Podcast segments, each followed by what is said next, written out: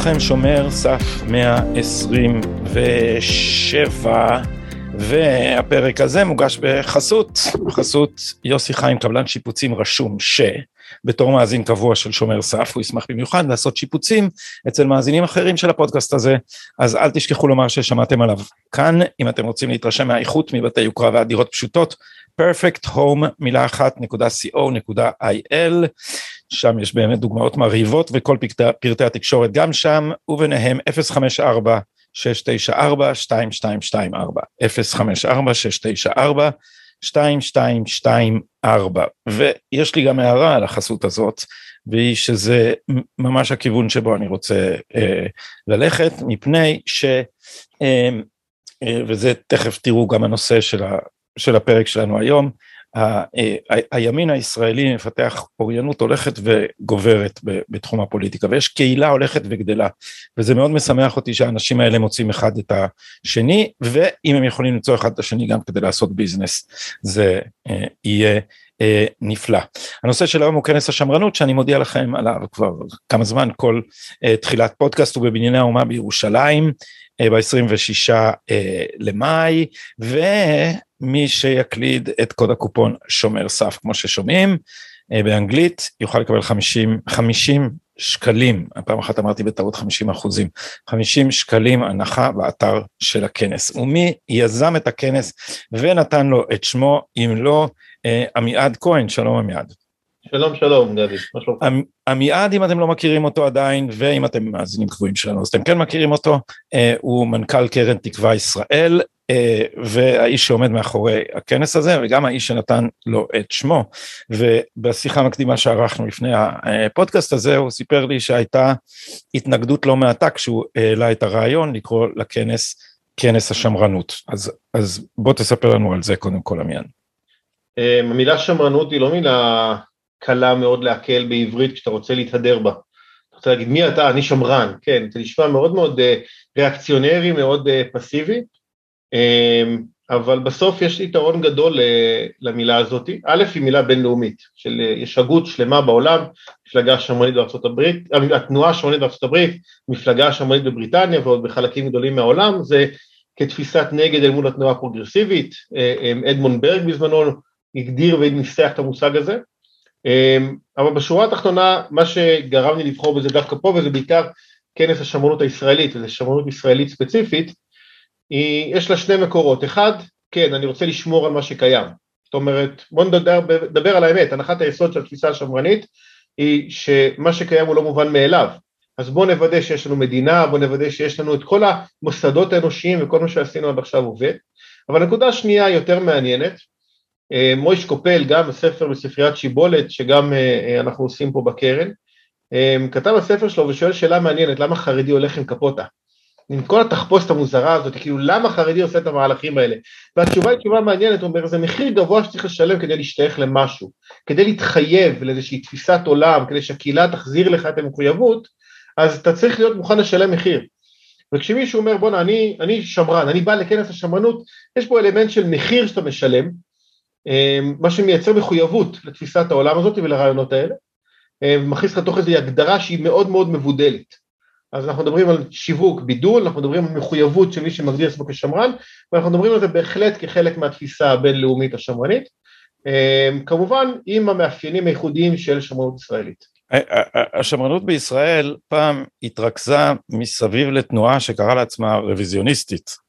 אה, כמעט ההפך הגמור משמרנות אה, בשם, זה כמובן משום שהיא אה, חלקה על הזרם המרכזי בתנועת העבודה, על הזרם המרכזי בציונות שהיה אז תנועת העבודה. האם זה באמת אבל הגדרה טובה לימין היום, כשאתה מסתכל על הפיצולים המשונים שהוא חווה, והאם בהקשר הזה שמרנות מתאימה יותר או פחות לדתיים הלאומיים, או למסורתיים הליכודניקים, איפה, איזה, איזה מין, אה, מה היחס של, של המושג הזה לפלגים השונים של הימין בישראל?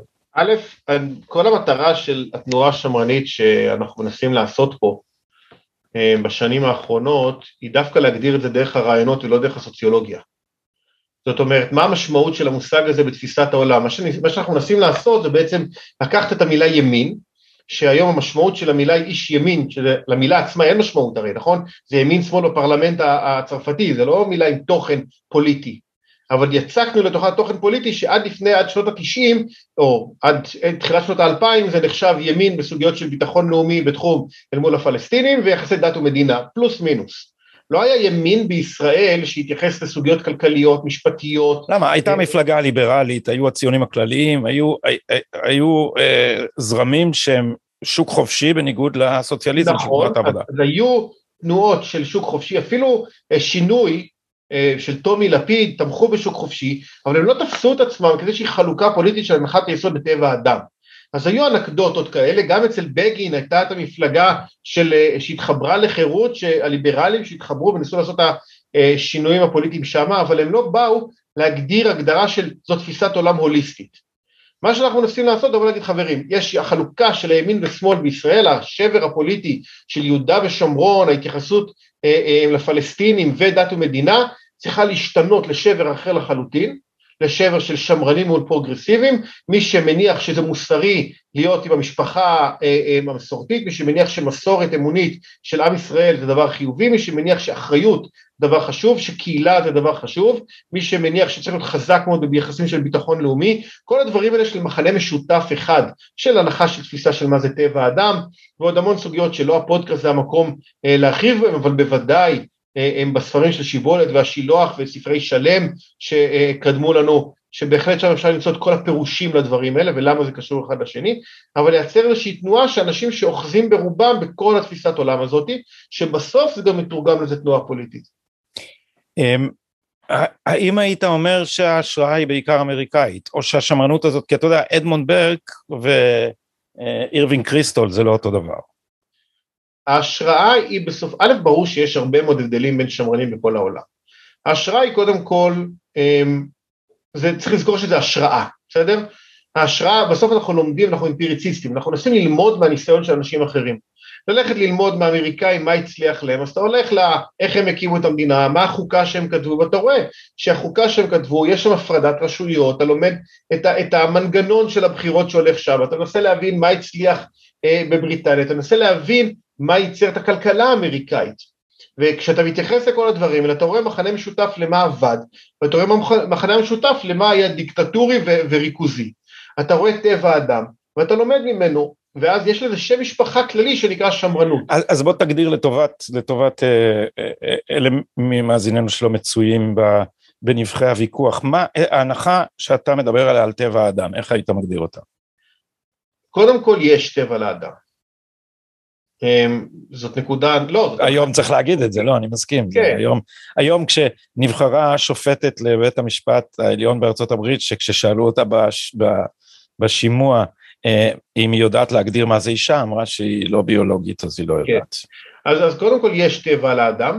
הטבע לאדם... אגב, זו תשובה ממש ממש משונה, כי אם ההגדרה היא ביולוגית, אז כנראה את יודעת.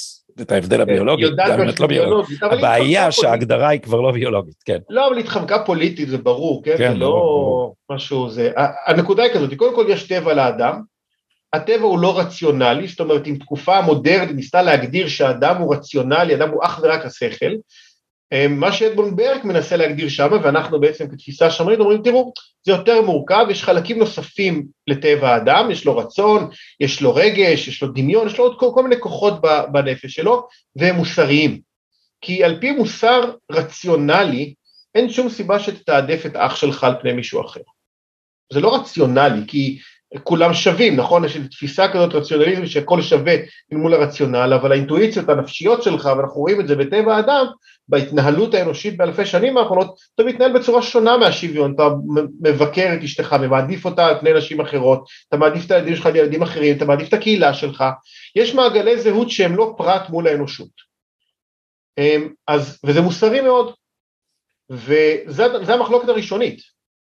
אבל, שיש... אבל יש גם, יש גם אה, ההנחה האופטימית של השמאל, שטבע האדם אפשר לשפץ, לשפר, לשנות, וההנחה הפסימית יותר של השמרנים שאומרת שטבע האדם אה, הוא פגום אה, הוא אה, לא כדאי לבנות לפחות על זה שאנחנו נוכל אי פעם לתקן אותו, ולכן את החברה צריך לארגן בהתחשב במגבלות האלה. אני לא אני- חושב אני שזה מה שהשמרנים אומרים. אני, אני אצטט לך ריאקציונר, לא סתם שמרן, אה, זה לא בדיוק אותו דבר כמובן, אה, ז'וזף דה מסטר הצרפתי שאמר, אה, אה, אינני יודע מה יש בליבו של רשע, אבל אני יודע מה יש בליבו של אדם הגון וזה מספיק מפחיד. נכון. אז, אז אני, אני, יש, זהו, יש המחלוקת הידועה בין ז'אן ז'אק רוסו שמתאר את האדם כאיזשהו פרא אציל, איזשהו משהו גדול שיש בו, הוא נולד בן חורין והחברה קלקלה והפכה אותו, אל מול הובס שאמר תראו האדם הוא רע וצריך איזה חברה, שניהם טעו. יש באדם מרכיבים מורכבים, יש בו צד אחד של טוב, יש בו צד אחד של רע, והאנושות בנתה מוסדות שמצליחה להתמודד מול הרע ולמצ... ולסדר ולהוציא כמה שיותר מהטוב. זה לקח אלפי שנים שהגענו למצב הזה, ואנחנו צריכים קודם כל לא להרוס את הדברים האלה, ומה שעשה את זה כן זה מוסדות חברתיים כמו משפחה, מוסדות של קהילה, של אחריות הדדית. אחד הדברים שהרסו את זה אגב זה כניסת המדינה לתוך החברה.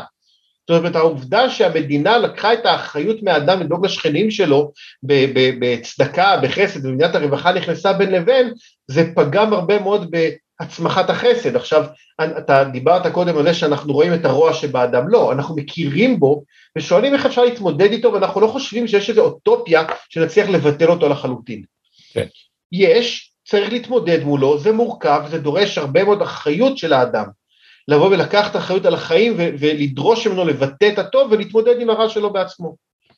אמ, אני כבר הרבה זמן חולם על זה שבספריית שיבולת אתם תתרגמו את לואיס הרטס בספרו The Liberal Tradition in America, אמרתי את זה גם לרותם, מפני, ש, שהספר הזה בין השאר מנסח בעיניי בצורה מבריקה את הדילמה של השמרנות האמריקאית, ואני חושב שהדילמה הזאת תדבר אל ליבך משום שיש, אנחנו מוצאים דילמה דומה בציונות. אה, והניסוח האלגברי כמעט הייתי אומר של לואיס הרץ אומר מה עושה שמרן כשהמסורת שלו היא מהפכה. אה, הניסיון הוא אומר להיות אדמונד ברק באמריקה מחזיר אותך לג'ון לוק. באנגליה אדמונד ברק וג'ון לוק זה עימות. באמריקה ייסדו אותה על ג'ון לוק אם אתה רוצה להיות שמרן אתה רוצה להיות אדמונד ברק אתה חוזר לג'ון לוק, לתומאס ג'פרסון, אבל- המסורת של ברור המהפכה. לך שהמחלוקת הזאת הייתה גם בהקמת ארה"ב בין המילטון לג'פרסון, בין ה... זה, זה הרבה יותר מורכב. עכשיו, לבוא ולהגיד שהמחלוקת בין ג'ון לוק לאדמונד ברק באיזושהי צורה, למרות שהם לא נפגשו, כן? באיזושהי צורה חיה בימינו היום, זה לא נכון. אנחנו בסוף קונסטרוקטיביים. אדם שהוא מהפכן, אדם שהתרבות שלו היא מהפכנית, היא נגד כל דבר, אי אפשר לקיים את זה לאורך זמן. זאת הטענה השמרנית. ניקח את זה לכיווננו, בסדר? אה, אה, יש הרבה מאוד ביקורת נגד התנועה השמרנית, שמדברים מה זאת אומרת היהדות היא מהפכנית. לא, לא נכון, היהדות היא לא מהפכנית. יש אלמנטים של מהפכות ביהדות, אבל הם נועדו לדברים מסוימים בשביל לבנות. גם התנועה השמרנית לא אומרת, חברים, אין לכם מה לעשות, יש את המאמר הידוע שפורסם בהארץ על, על השמרנים, אה, לא זוכר איך זה נקרא, השמרנים הרדיקליים, שכן אני חושב שיש מוסדות של רוע בחברה הישראלית, אחד מהם זה ארגון העובדים למשל, שצריך לפרק אותו עד היסוד. האם זו מהפכנות? לא. זה החזרה של הטב, של, של המרחב הציבורי לאחריות הפרט. עכשיו, האם אני אעשה את זה בצורה של טירוף ושל טרור? לא, נעשה את זה בצורה הדרגתית ואיטית. זאת אבל, אומרת... אבל אתה מקל על עצמך, אתה, אתה, אתה מקל על עצמך מיד, מפני שבציונות, על אמריקה תכף נדבר, אה, שוב אני חושב שיש, אני חושב שיש גשר למחלוקת הזאת, אבל בציונות היה אלמנט מהפכני, נכון. הציונות ביקשה להתנער בבת אחת מאורח חיים שלם שהסתייד בגלות אלפיים שנה, היא מרדה ב, אה, אה, באורתודוקסיה, גם נגיד בפרשנותו של הרב קוק, הציונות היא, היא ה, ה, ה, הישן התחדש, היא, היא מהפכנית לפני שהחדש אני- אז היא, ו, ואין ספק שהיא חוללה מהפכה בחייהם של פרטים, אתה יודע, אני, אני, אני זה מהבית בא לי, כי, כי סבתא שלי הייתה חלוצה, והיא באה ממשפחה עשירה בפולין, והיא באה והיא גרה באוהל, ב, ב, היא הייתה סוציאליסטית, מרקסיסטית, עזה, והקימה קיבוץ, פרשה ממנו אחר כך, הייתה שותפה להקמת קיבוץ משמר העמק, אבל היא באה ממשפחה עשירה, תחשוב איזה מהפכה היא עשתה בחיים של עצמה, כשהיא עקרה מפיה את שפת אימה הפולנית, למדה עברית, באה לגור באוהל בעמק יזרעאל, ועשתה חצץ עם פטיש במשך חמש שנים כדי לסלול, האגדה במשפחה שלנו מספרת שזה בשביל לסלול את את, את כביש הסרגל, כי זה מסתדר עם האופי שלה, ואז אתה יכול להגיד, אה, ככה זה יצא ישר, כי סבתא ברכה הייתה קשוחה, אבל, אבל, אבל אין ספק שהאנשים האלה אה, עשו כמעט, אתה יודע, זה משהו שהוא כמעט חרקירי, היא כאילו, היא בסכין בידקה את העבר של עצמה, אז יש גם בציונות מסורת מהפכנית, איך מתמודדת עם זה השמרנות? יש, אז שלוש תשובות בדבר. אחד נכון, יש אלמנט של מהפכנות כשמגיעים למרחב של סטגנציה מטורפת, למציאות באמת בלתי נפרסת, היה צריך גם כוחות כאלה. תשובה ראשונה, השמרנות היא לא שוללת מכל וכל מהפכנות, יש לה מקומות בהבנה שזה מקום מאוד מוגבל, להבנתי, עוד פעם, אני לא מדבר בשם אף אחד למעט עמיעד כהן. שתיים, תראה את המחיר של המהפכנות ששילמנו כשהציונות הייתה מהפכנית. תחשוב אם, השם, אם, אם הציונות הייתה יותר מסורתית, אם לא הרצל שלא הכיר אה, אה, שפת קודש מהי כמעט, בסדר? ו, וראשי הציונות שהקימו אותה, אם היו יותר מחוברים למסורת, מה היה קורה אם היהדות האורתודוקסית הייתה מצטרפת אליה? הרי המחיר ששילמנו בסופו של דבר, ואני לא מאשים, כן, זה שיקוף של המציאות, העובדה ששישה מיליון נרצחו בשואה, מספרים ענקיים מתוכם, זה כמובן חסידויות שהיו יכולים להגיע לפה קודם, והסיבה שהם לא הגיעו זה בגלל שהציונות כל כך מהפכנית, זאת אומרת, אמנם יש מקום למהפכה, אבל יש לזה מחיר גבוה מאוד. והתשובה השלישית היא, נכון, הציונות היא מהפכנית, אבל שים לב שאתה מגיע עכשיו לנקודת dead end של אה, אה, פוסט ציונות בכל המרחבים, בסדר? אנחנו נמצאים בתקופה שהציונות, ואתה כתב את זה עוד מהפכן מאוד מעניין שנקרא שבתאי בנדו, הוא ב-1951 כתב מאמר על הסטודנט שקרא להם, הציונות מתה, כי המטרה שלה הייתה להקים מדינה, זהו נגמר. והוא אמר צריך עוד מהפכות ועוד, זה, זה, זה דבר ש... ושימש אחר כך השראה למחתרת היהודית, זה מעניין ש... בוודאי, ש... לעוד מהפכנים שחשבו שאת המשיח מושכים בזקן, מביאים אותו כאן ועכשיו, ואנחנו נפוצץ את הר הבית. אמ, התפיסה הזאת לדעתי היא לא קונסטרוקטיבית וזאת המילה, אני לא יודע, אם הייתי יכול למצוא שם יותר טוב לתנועה השמרנית, הייתי קורא לה תנועת התיקון. יש הבדל בין מהפכה לתיקון, תיקון זה דבר הדרגתי, זה דבר מסודר, זה דבר שאתה בודק, מוודא שאתה מגיע לתוצאות טובות. המהפכנות הפרוגרסיבית, יש לה שתי הנחות יסוד, ופה צריך כן להגיד את, ה, את הצד השני, בסדר? כי השמרנות היא אל מול הפרוגרסיביות. התנועה הפרוגרסיבית מציגה שכל אה, אה, כל מה שישן הוא פחות מוסרי וכל מה שחדש הוא מוסרי בהכרח. אז אייפון 12 יותר טוב מאייפון 10, יותר מוסרי. לא בהכרח, מה זה? יותר מוסרי מאייפון 10. לא, זה אייפון 12 יותר טוב מאייפון 10, אבל לא בהכרח שכל קונסטרוקציה אנושית שנבנית עכשיו היא יותר מוסרית מהקונסטרוקציה הקודמת. ולהפך, פה הגישה אומרת, מה שעובד אלפי שנים עם טבע אדם, כי יש לו טבע, חזרה לדיון הקודם, כנראה שמתאים לו יותר, וחובת ההוכחה היא על מי שמשנה. זאת אומרת, אם אתה רוצה לייצר פה איזה מבנה חדש, יכול להיות שאתה צודק. אתה רוצה לתקן זה בסדר גמור, אבל חובת ההוכחה עליך שאתה מייצר מציאות טובה יותר ולא משמיד את כל הטוב שיצרנו קודם. אז המילה מדויקת יותר, שם יותר טוב לתנועת השמרנית זה תנועת התיקון, אני לא יכול, כאילו, זה לא, זה לא נכון, זה לא יקרה, כן? וגם יש לזה, יש לזה, תשמע, יש לזה צליל אמריקאי לא מתאים, נכון, התיקון נכון, הזה. תיקון עולם. התיקון עולם, כן, וכן, וזה הדבר שהפך את היהודים לקופצים בראש בכל אה, קמפיין נכון. אה, מוסרי, ואגב, גם לנציגים כמעט בכל מקום של ההשקפות הגלובליסטיות, האוניברסליסטיות, דבר שהוא ממש בעיה עם יהדות ארצות הברית, אני יודע שקרן תקווה ישראל זה לא קרן תקווה ארצות הברית, אבל אה, הארגונים הם ארגונים אחיות או... אה, בסופו של דבר אותו ארגון, אנחנו שני גופים מקבילים, שהוא פועל כנגד התנועות האלה בארצות הברית ומנסה לייצר איזו זהות יהודית הרבה יותר אלטרנטיבית לזהות... פרטיקולרית, קודם כל כן, פרטיקולרית, כי מה שקורה עם, ה, עם, עם היהדות האמריקאית הפרוגרסיבית, אה, תשמע, אני אגיד, לך, אני אגיד לך את זה בתור חוויה, כי אני, כי אני פעם הלכתי לקבלת שבת בבית כנסת בניו ג'רזי, ושם הרבנית הלסבית קיבלה עם כיפה, קיבלה את השבת עם גיטרה חשמלית בשיר של בוב דילן. עכשיו, בתודעתם הם יהודים, אבל אתה אומר, אתה אומר לעצמך, מה קורה פה? כי מה שקורה פה זה שהאנשים האלה לאט לאט לקחו והפכו את המסר העיקרי של היהדות לאוניברסליזם. יש לזה כל מיני גרסאות שטחיות, יצא לאחרונה איזה ספר של, אני לא רוצה פה להיכנס לסמטה צדדית של פובליציסט ישראלי על איך בעצם היהדות זה זה, זה אדם בצלם וזהו, זה, זה העיקר.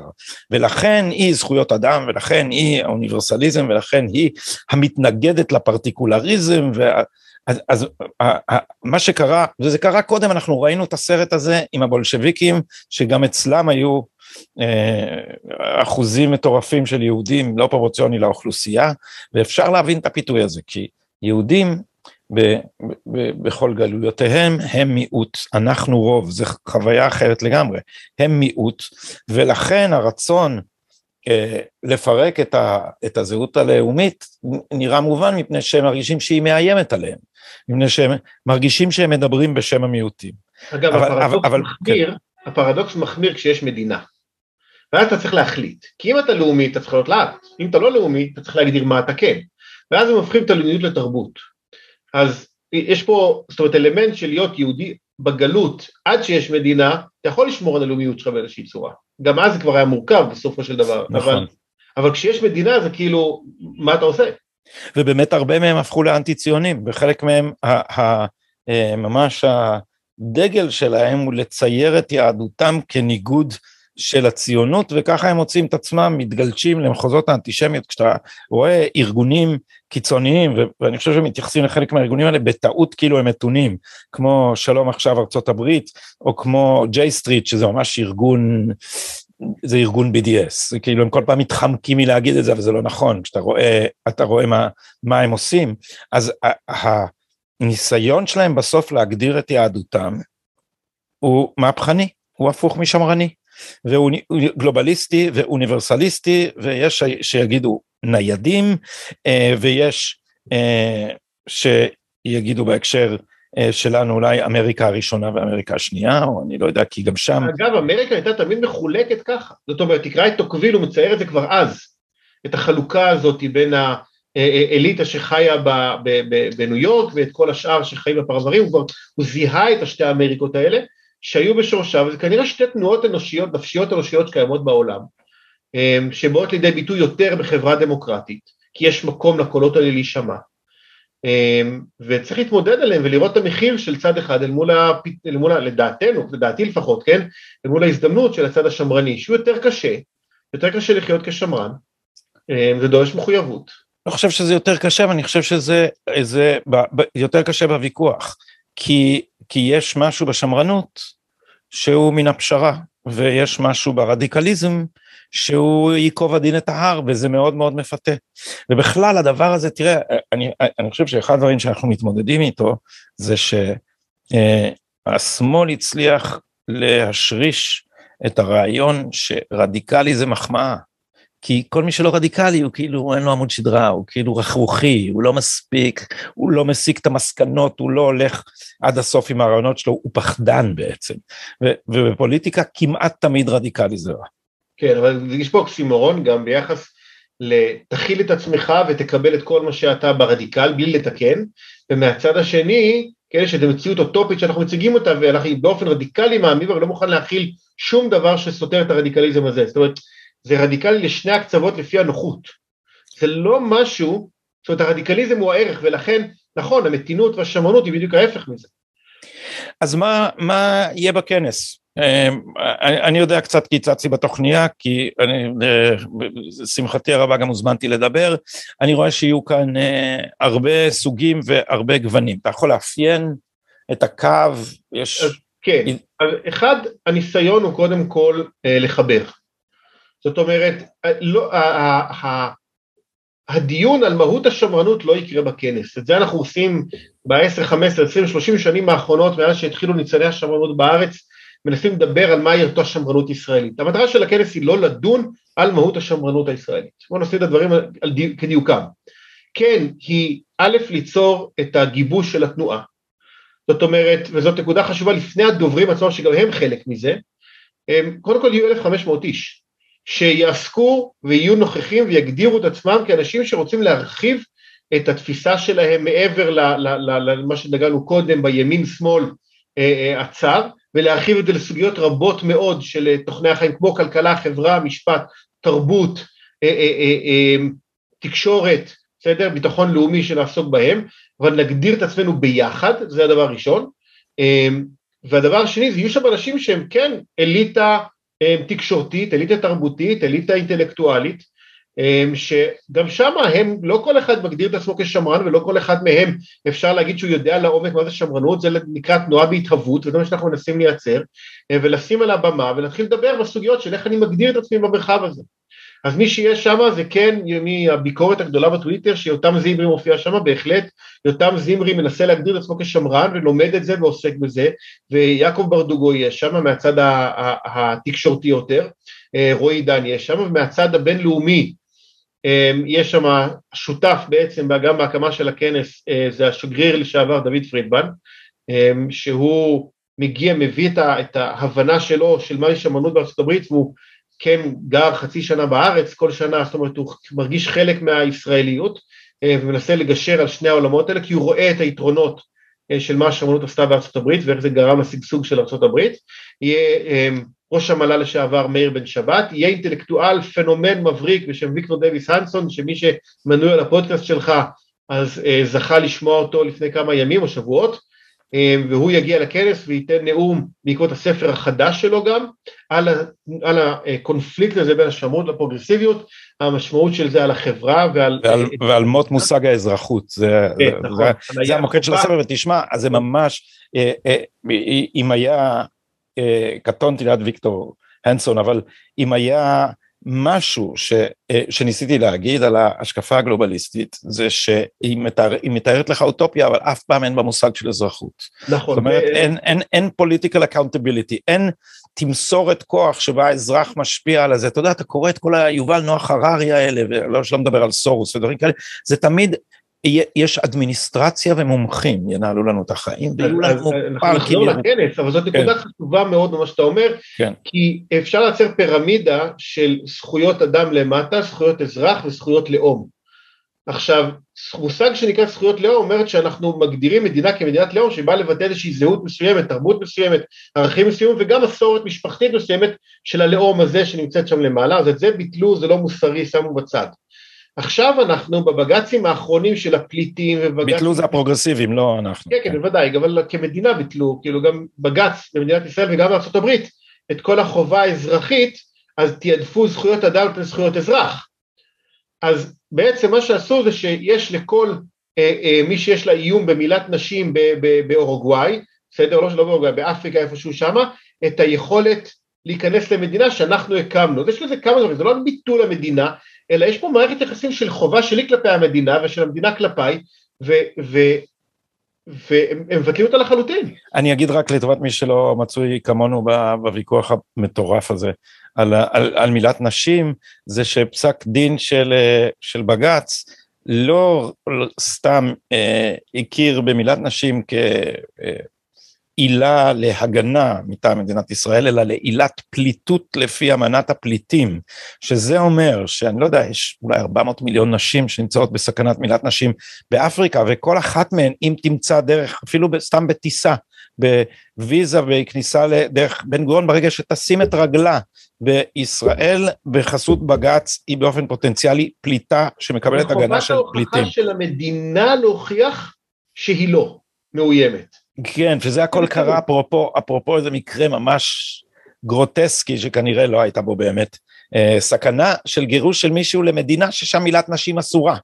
בעוד שכאן, אה, עכשיו, לא יודע עכשיו... לומר נוהגת, אבל אה, לא אה, בלתי קיימת בקהילה של העובדים הזרים. אני רוצה להמשיך עם הנקודה שלך לגבי החשיבות של הגדרה של גדר ושל מחויבות אזרחית. זאת אומרת, המשפט המדהים של קנדי, שאלתי, שאל מה המדינה יכולה לעשות לך, אלא מה אתה יכול לעשות לתרום למדינה, אה, אה, זאת אומרת, המחויבות של הפרט כלפי המדינה, לא בביטול טוטאלי קומוניסטי כזה של, ביטול הפרט כלפי הכלל, אלא של איזושהי מערכת של חובות וזכויות שיש יחסי גומלין בין השניים, אה, זה התבטא לחלוטין לאיזו מציאות אמורפית של זכויות אדם אבסטרקציות, שכן, והמנהלה היא זאת שמקדמת את זה. המנהלה הניידת, כמו שאתה קורא לה, שנמצאת ברמת המדינה, שהיא כחלק מניהול המדינות הכללי, הגלובלי. זה, זה דבר שהוא נורא ואיום, והוא, עזוב זה שהוא לא דמוקרטי, הוא לא מוסרי, הוא מפרק את כל המבנים האנושיים החברתיים, שדיברנו עליהם בהתחלה, שאדם, חוויית החיים שלו היא פרטית, במעגלים של פרט, משפחה, קהילה, אומה. אמ, מי ידבר על זה בכנס ומאיזה אה, פרספקטיבה אמריקאית, ישראלית? אז ויקטור דייוויס אנסון ייגע בזה מהזווית שלו, מאיר בן שבת ייגע בזה מהזווית שלו, אני אגע בזה קצת מהזווית שלי בנאום הפתיחה שלי, אמ, יש לנו אמ, בתחום הכלכלי, יש לנו אה, אה, דיון על ארגוני העובדים, יש לנו דיון על יהדות ארה"ב גם בכנס עם פלר נחום חסן וקוטלר וונש, מיכל קוטלר וונש, שני מועמדות להיות ראש, ראש הסוכנות. אמ, לדיון עם ארי כהן לגבי היחס בין ארצות הברית, מה שדיברנו קודם. אמ, יש לנו בכנס גם את עופר ינאי, שהוא הבעלים של חברת אה, נופר אנרגיה, בנושא של מלחמות אנרגיה וסביבות, ביחד עם ביני זונו, סגן הנשיא נובל אנרג'י, הם הולכים לעסוק במשמעות של מלחמות והשפעה של אנרגיה ותפיסה סביבתנית גלובליסטית על ההשפעה של זה על המלחמה באוקראינה עכשיו, מאוד מאוד מעניין, בסוגריים יש גם רלוונטי עכשיו לאירוע שמתרחש כבר עשור בערך, אבל בין אתיופיה למצרים וסודאן אה, בעצירת הנילוס, הם הרי מאגמים עכשיו, בשביל, סיימו עכשיו, מסיימים עכשיו את השלב השלישי של הקמת סכר בשביל אנרגיה, שהולך לפתוח במלחמה בעצם בין אה, מצרים לאתיופיה, אה, זה לא שונה כל כך ממה שקורה ב... בארה"ב עם הגז ואוקראינה, עם גרמניה, קיצור מי שמעורה בפרטים, אבל אנרגיה סביב המלחמות זה נושא מאוד מאוד מעניין. אה, יש את עמית סגל שגם טיפה ייגע בזה, יש פאנל על תקשורת עם ברדוגו ויעקב אחימאיר, יש פאנל על תרבות, אה, איתך גדי, קיצור, יש אה, מלוא כל טוב. מה אם, אתה יודע, הפיל שבחדר, ממשלת בנט? אמ, אני אגיד את זה בצורה ברורה, אין אף פוליטיקאי מכהן בכנס, שמדבר בכנס. הם יגיעו כקהל, אין אף פוליטיקאי מכהן משתי סיבות. כשאתה מנסה לעסוק בעיקר, אתה, אתה צריך טיפה לדעת להרחיק את הנושאים האקטואליים שמפריעים לשיחה האמיתית, רעשים. אני, אתה לא יודע אם אתה עוקב אחרי הטוויטר שלי, אבל אני, יש לי דעת, דעתי לגבי אה, ממשלת בנט ידועה, אבל היא לא הנושא. הממשלה הזאת היא ממשלת מעבר, אנחנו, אם, אם יש תפיסה שמרנית במדינה שרוצה להשפיע, היא צריכה להסתכל 30 שנה קדימה ולהציע אלטרנטיבה פוזיטיבית בשני מרכיבים. קודם כל רעיונית מה אנחנו רוצים לעשות, לאן אנחנו רוצים להגיע, ומי האנשים שיעשו את זה. בשבע שנים האחרונות שאני מעורב בקרן תקווה, זה מה שאנחנו מנסים לייצר בעצם, להקים רעיונות לנסח אותם, שאתה יודע להגיד, כן, איך אנחנו פותרים בעיה שהפרקליטות אה, אה, אה, היא מועלת בתפקידה ותופרת תיקים מצד אחד, או לא, או לא מכניסה לכלא אנשים אחרים שכן ראויים, לא משנה, בסדר? עזוב עכשיו את הנושא נתניהו, כן? זה גוף שאין עליו בקרה. מה אנחנו מציעים, איך אנחנו מציעים באופן דמוקרטי לפתור את זה? איך אנחנו מציעים באופן דמוקרטי למנות שופטים, או לתקן את הכלכלה, או לדאוג לביטחון לאומי? צריך קונקרטי, מה האלטרנטיבה? זה לא להגיד למה הם דפוקים, זה להגיד מה כן. והדבר השני, זה אנשים בעלי שיעור קומה, הבנה מעמיקה ברעיונות, שמציעים את האלטרנטיבה, ושיכולים לקדם אותה ולהוציא אותה לפועל. מה שקורה עכשיו זה ממשלת מעבר. זה מעבר בין התפיסה והתקופה הקיומית של המדינה, שהנושא של קיום עם ישראל במדינת ישראל היה הנושא המרכזי והכל נעלם בעקבותיו. כל הנושאים החברתיים, הכלכליים, כמעט ולא היו רלוונטיים לאור האיום הקיומי, לתקופה שאנחנו נכנסים אליה עכשיו, עם כל הכבוד לאיום הקיומי, אנחנו נמצאים עכשיו בתודעה יומיומית של עם בארצו. ועכשיו מה?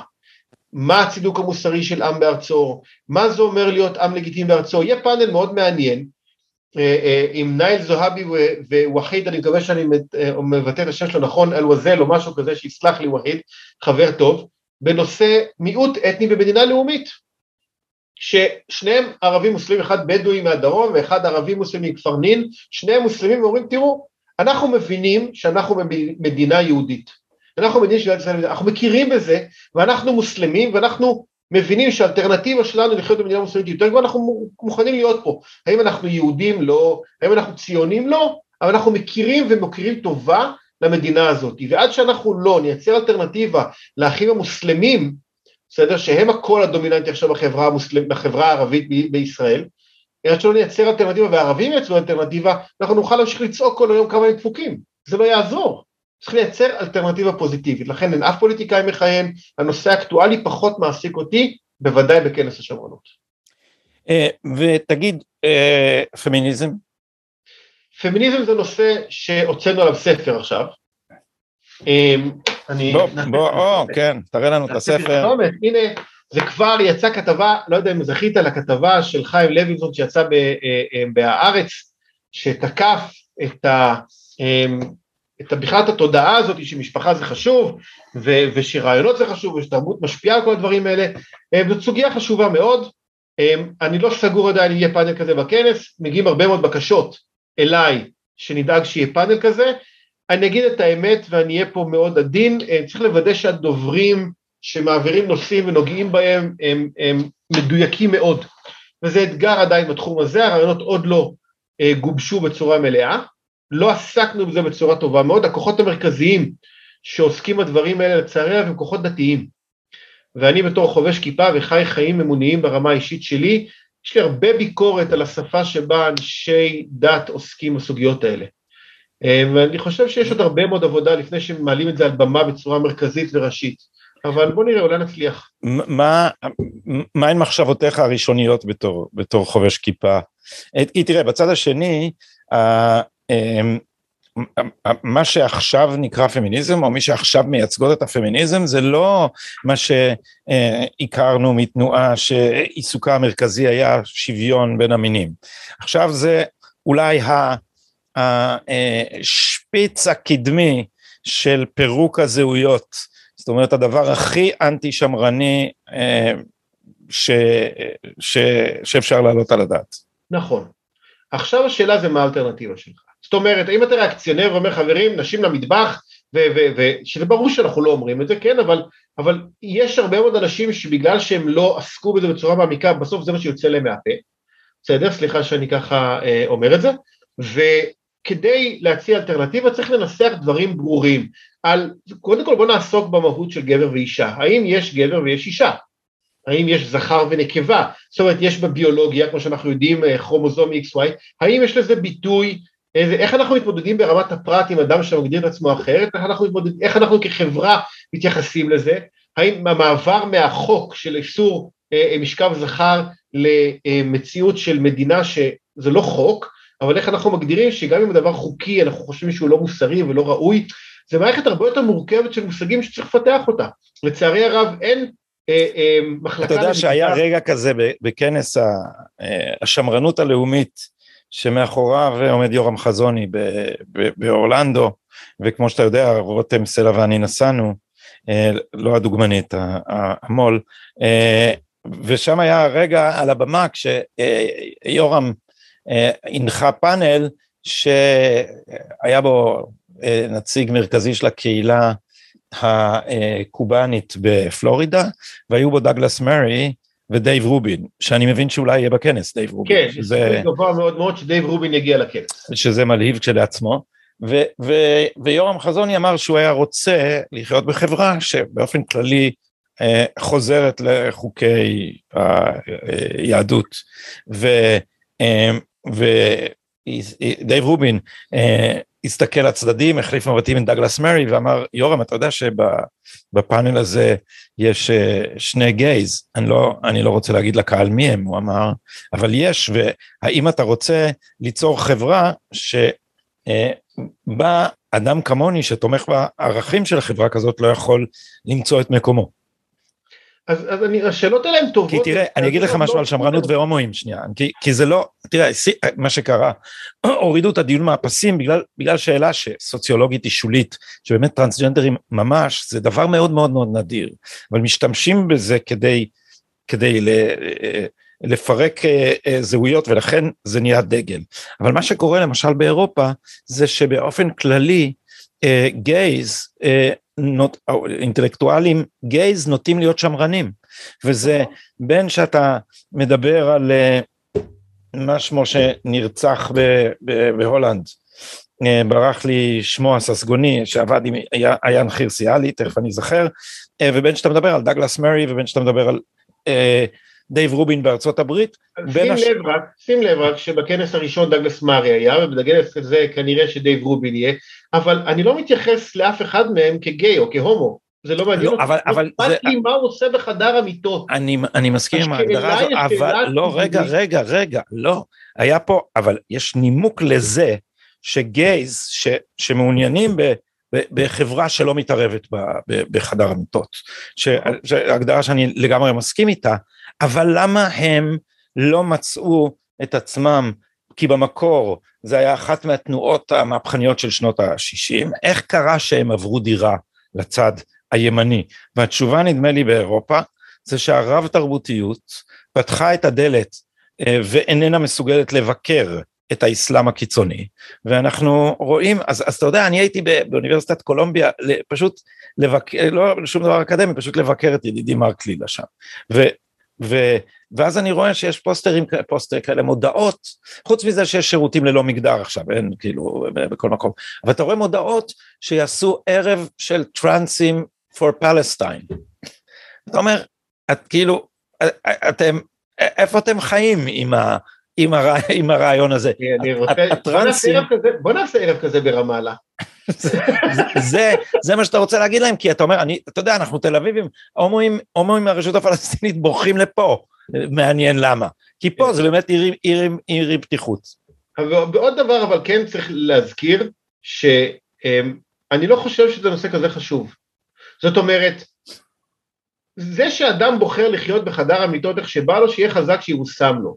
בסוף אני קונסטרוקטיבי ואני מחפש פתרונות, ועד היום עם כל הקמפיין הגדול הזה, רוב החברה האנושית עדיין חיה במשפחות אה, אה, הטרוסקסואליות של גבר ואישה וחיות באושר ואושר. יש בעיה רצינית של ילודה בעולם, יש בעיה רצינית של מבנה משפחה שנובע מהרבה מאוד סוגיות וצ'ארלס מיר נוגע לזה בספר שלו והרבה מאוד אנשים נוגעים בזה בספרים שלהם שיצאו בשנים האחרונות לגבי משבר מחסור בגבריות בעולם והתמודד המון המון סוגיות. אבל אם אנחנו לא נטען טענה פוזיטיבית, מה אתה כן רוצה, איך אתה כן רוצה להציע את זה, אנחנו סתם נש... באמת בסוף נהפוך לטראקציונרים ולא שמרנים. הניסיון שלי, ועוד פעם, אנחנו, אני לא מצליח, אנחנו לא מצליחים תמיד לעשות את זה, להציע אלטרנטיבה פוזיטיבית, מה אתה כן טוען, ונכון, אלה טענות מורכבות, אלה טענות לא רדיקליות, הן לא חד ערכיות, הן מורכבות בין, ברמה, אני אומר את זה לאנשים, שאני קומוניסט במשפחה, כן, כל ילד אצלי מקבל משהו, אה, מקבל מה שהוא צריך ונותן מה שהוא יכול. האם אני מאמין בקומוניזם ברמה הלאומית? לא, זה שונה. המציאות הרבה יותר מורכבת מאשר זה אמירה ודגל, ולכן לפרוגרסיבי הרבה יותר קל. אבל אם אנחנו לא נעסוק בצורה רצינית ומעמיקה בסוגיות האלה, אם לא נוציא הרבה מאוד ספרים ונלבן ו- ו- ונברר ונטעה וננסה לתקן כל פעם, אנחנו בחיים לא נצליח להציע אלטרנטיבה.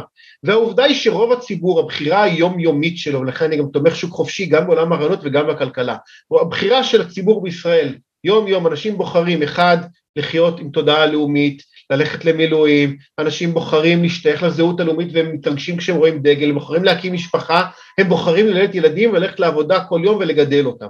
אני עכשיו כשאנחנו מתראיינים, אני חוזר עכשיו משלושה ימי טיול עם הילדים ושבוע שעבר עוד שבוע של טיול כי, כי בסוף, ואתה רואה את כל עם ישראל מסתובב עם המשפחות שלהם ועם הילדים שלהם מסתובבים בארץ וזה אומר שאני מאמין בחברה ובקונסטרוקטיביות, לבנות משהו ארוך טווח שיישר פה עושר ושגשוג לדורות הבאים. וזה דבר שהוא מורכב, והוא בעיקר, אני מנסה לא להרוס. אני אחזיר אותך להתחלה לסיום, אה, בעוד אחת מהסתירות של העמדה השמרנית, כי אנחנו מדברים כאילו זה מובן מאליו ששמרנות ושוק חופשי הולכים ביחד. אה, זה לא לגמרי מובן מאליו, זאת אומרת אם תשאל למשל את, ה, את המורה שלי בדוקטורט, את ג'קסון לירס, הוא יגיד לך שאין דבר יותר מהפכני ופחות מסורתי מהשוק החופשי, שהוא הדבר הכי דינמי והכי אה, אה, אה, יוצר אה, אה, אה disruption, אה, אה, מפר את הסדרים כדי לייסד סדרים חדשים, כי המציאו דבר חדש, כי הדבר החדש הזה עכשיו נהיה להיט כן. ויש היצע וביקוש וכל הילדים עכשיו הולכים עם זה ואתה אומר זה לא קודם כל הטלפון עצמו באופן, בתור דוגמה, הוא לא בהכרח מאחד, אולי הוא מפריד, אבל, אבל השוק עצמו הוא בנוי על דינמיות, ו, נכון. ונוסף לזה, הוא בנוי על תפיסה חוזית. אם אתה קורא נגיד את יורם חזוני, הטענה הקשה שלו כלפי הליברליזם זה שה, שהתפיסה שלו של החברה היא חוזית, והרי השוק, זה החזון של תומאס ג'פרסון. תומאס ג'פרסון אומר מה זה חברה, אין דבר כזה חברה. חברה זה שרשרת אינסופית, של חוזים ועסקאות מתחדשים תמיד, שהם בהכרח טובים לשני הצדדים, כי אחרת הם לא יתקשרו בחוזה הזה. זה נכון. בעצם הפוך מהתפיסה שיורם אה, אה, אה, מציג בביקורת שלו על ג'ון לוק, והוא אומר, החברה האנושית אה, תמיד, אבל בוודאי הראויה, בנויה על קשרים כמו של המשפחה, על קשרים שהוא קורא להם אה, נאמנות הדדית. אז יש מרחבים של נאמנות הדדית, אני אקרא לזה ברית, בסדר? או בסוף אנחנו נכנסים לברית נישואים, בסדר? יש מרחבים של מחויבות של ברית, ויש מערכים של חברתיים שאנחנו נכנסים סביב חוזה, וצריך לדעת מתי זה ברית ומתי זה חוזה. ונכון, זה לא תמיד שחור לבן, כי לפעמים אני יכול להיכנס איתך לעסק, ואנחנו עושים שותפות, וזה מערכת חוזית, אבל אני יכול גם, בגלל שאני חבר שלך, למחול לך על דברים מסוימים. האלמנט של השוק החופשי, של הרדיקליזם שלו, של הכאוטיות שלו, הוא יותר... כאוטי זה המילה ה- שחיפשתי, כן. הוא יותר רלוונטי לאחריות של האדם. זאת אומרת, אני חושב שהתערבות המדינה בחברה, ואני חושב שדיברנו על זה בפודקאסט הקודם, אני לא זוכר, זה היה ממש מזמן, אבל אני חושב שאחת המחלות הכי גדולות של המדינות, המדינות המודרניות, זה שהם נכנסו עמוק לתוך החברה. יש שני מושגים, יש מדינה ויש חברה, וזה אני ממליץ כל פעם לקרוא את טוקוויל על ההבחנה האדירה הזאת. מדינה היא לא חברה, מדינה היא מסגרת חוקית, וחברה זה קשרים בין אישיים. וקשרים בין אישיים אתה ואני מדברים, אין לנו קשר של ברית בינינו, יש לנו קשר חברי טוב, ולפעמים חוזי, שאנחנו מקיימים בינינו. ביני לבין אשתי והמשפחה שלי יש לי קשר ברית, ולפעמים גם חוזים הילדים שלי שאני עושה נקודתית. והמערכים האלה הם מורכבים מאוד. הדבר שהכי מפרק אותם, זה כשהמדינה נכנסת מלמעלה, ומכניסה מערכת חוזית מאוד מאוד מוגדרת, כלפי האזרחים ומפרקת את מערכת הבריתות הקטנות שנוצרות בין לבין, ואני אתן דוגמה. אמ, אחד האתגרים הכי גדולים במדינת ישראל היא איך מייצרים קהילה בלי בית כנסת. בסדר? איך מייצרים קהילה במקום ש... הרי בית כנסת זה דבר שמייצר קהילה, כי אתה נמצא שם שלוש פעמים ביום, או 30% מהקהילה שלוש פעמים ביום, ובשבת נמצאים כמעט כולם. וזה מייצר מערכת של קשרים שהאנשים נפגשות, והגברים נפגשים, המשפחות נפגשות, והילדים נפגשים, וזה נורא נחמד. ואיך מייצרים קהילה לא במקום הזה? התשובה שלי היא מאוד פשוטה, בית ספר. עכשיו, כשהמדינה מייצרת בית ספר, אז אין קהילה שנבנית סביבה. אבל כשהקהילה מקימה בית ספר, תחשוב, יש לך ילד בכיתה, הילד הראשון שלך, נגיד יש לך שלושה ילדים, משפחה חילונית ממוצעת בישראל, הילד הראשון שלך עם ארבע שנים הפרש, אתה כמעט עשרים שנה בתוך מערכת חינוך יסודית. אתה מייצר מערכת משותפת עם הורים נוספים, אתה מייצר קהילה סביב הדבר הזה. המדינה שנכנסה היא בעצם פירקה את הקהילה, אותו דבר במדינת רווחה, אותו דבר בשלטון מקומי, השלטון המקומי אין לו כמעט סמכות לכלום, אז המדינה בעצם פירקה את המעורבות בשלטון המקומי, כי מה זה משנה? אין הבדל בין הערים, כי ההשפעה של ראש העיר היא שולית. זאת אומרת, אנחנו פירקנו את המערכות האנושיות על ידי כניסת המדינה לתוכם. עכשיו, הביקורת של יורם חזוני היא נכונה, אבל צריך להבין שיש מקומות של ברית, יש מקומות של ערבוב של ברית וחוזה, יש מקומות של חוזה, והעסק הכלכלי הוא חייב להיות חוזי ופתוח וחופשי, והוא לא סותר בכלל את החסד, שזה דווקא המקום של המחויבות שלי כלפי החלש שלא מצליח.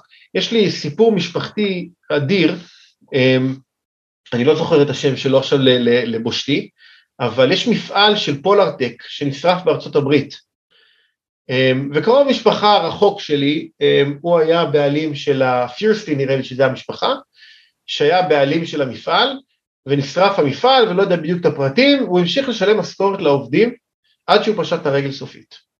בגלל המחויבות האדירה שלו. זה יוצא דופן, זה לא הגיוני ברמה כלכלית, הוא עשה את זה מתוך אלטרואיזם אדיר, אני לא מצפה לזה בחברה חוזית, אני כן מצפה לזה בקהילה, אני כן מצפה לזה במשפחה, אז אם אנחנו לא נשב, גדי, ואני אומר פה אתה, אני ורותם ועוד המון, רונן שובל, ועוד המון אנשים חכמים וחשובים, כמובן גם רונן יהיה בכנס, כן, ומויש קופל, ושכחתי עוד הרבה שמות שמופיעים שם, אבל כדאי להיכנס לראות את הלו"ז, אם לא נעסוק בזה, אנחנו לא נבוא עם תשובות ברורות, ונמשיך להיות באיזה מציאות דיכוטומית של או זה או זה, והמציאות השמרנית היא הרבה יותר מורכבת, היא הרבה יותר כאוטית, גם מבחינת מערכות יחסי הגומלין שלהם, והיא בסוף דורשת יחס שונה לאנשים שונים, הוא יחס שווה לאנשים שונים, בסדר?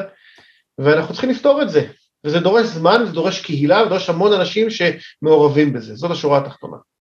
ובנימה אופטימית זו אני רוצה קודם כל לחזור על זה שהכנס אה, הולך ומתקרב והוא יהיה ב-26 למאי בבנייני האומה אה, בירושלים הבירה ושאם אתם תקלידו את הקופון שומר סף S-H-O-M-E-R-S-A-F כמו ששומעים אז תקבלו 50% הנחה באתר של הכנס כדי להגיע אליו פשוט תקישו כנס השמרנות 20... אני אוסיף על זה עוד 22, דבר. כן. נוסיף שמי שמנוי לשילוח, לכתב את השילוח, ומי שמנוי לספריית שיבולת, יש להם את ההנחות שלהם, ותיכנסו למיילים שקיבלתם, ותקנו כרטיסים מהר, כי מספר המקומות מוגבל וקצב המכירות מטורף. אז אני אומר לכם וממליץ לכם, כי לא יישארו כרטיסים, יהיה סולד אאוט, ולא יהיה אפשר להיכנס, אז תזדרזו. עמיעד כהן, מנכ"ל קרן תקווה ישראל, תודה רבה לך על השיחה הזאת. תודה רבה לכם המאזינים. להתראות. הפרק הזה של שומר סף הוגש לכם בחסות יוסף חיים, קבלן שיפוצים רשום שבתור מאזין קבוע של שומר סף הוא ישמח במיוחד לעשות שיפוצים. אצל מאזינים אחרים של הפודקאסט הזה, אז אל תשכחו לומר ששמעתם עליו כאן, אם אתם רוצים להתרשם מהאיכות מבתי יוקרה ועד דירות פשוטות, perfecthome.co.il כל פרטי התקשורת שם, וגם הטלפון 054 694 2224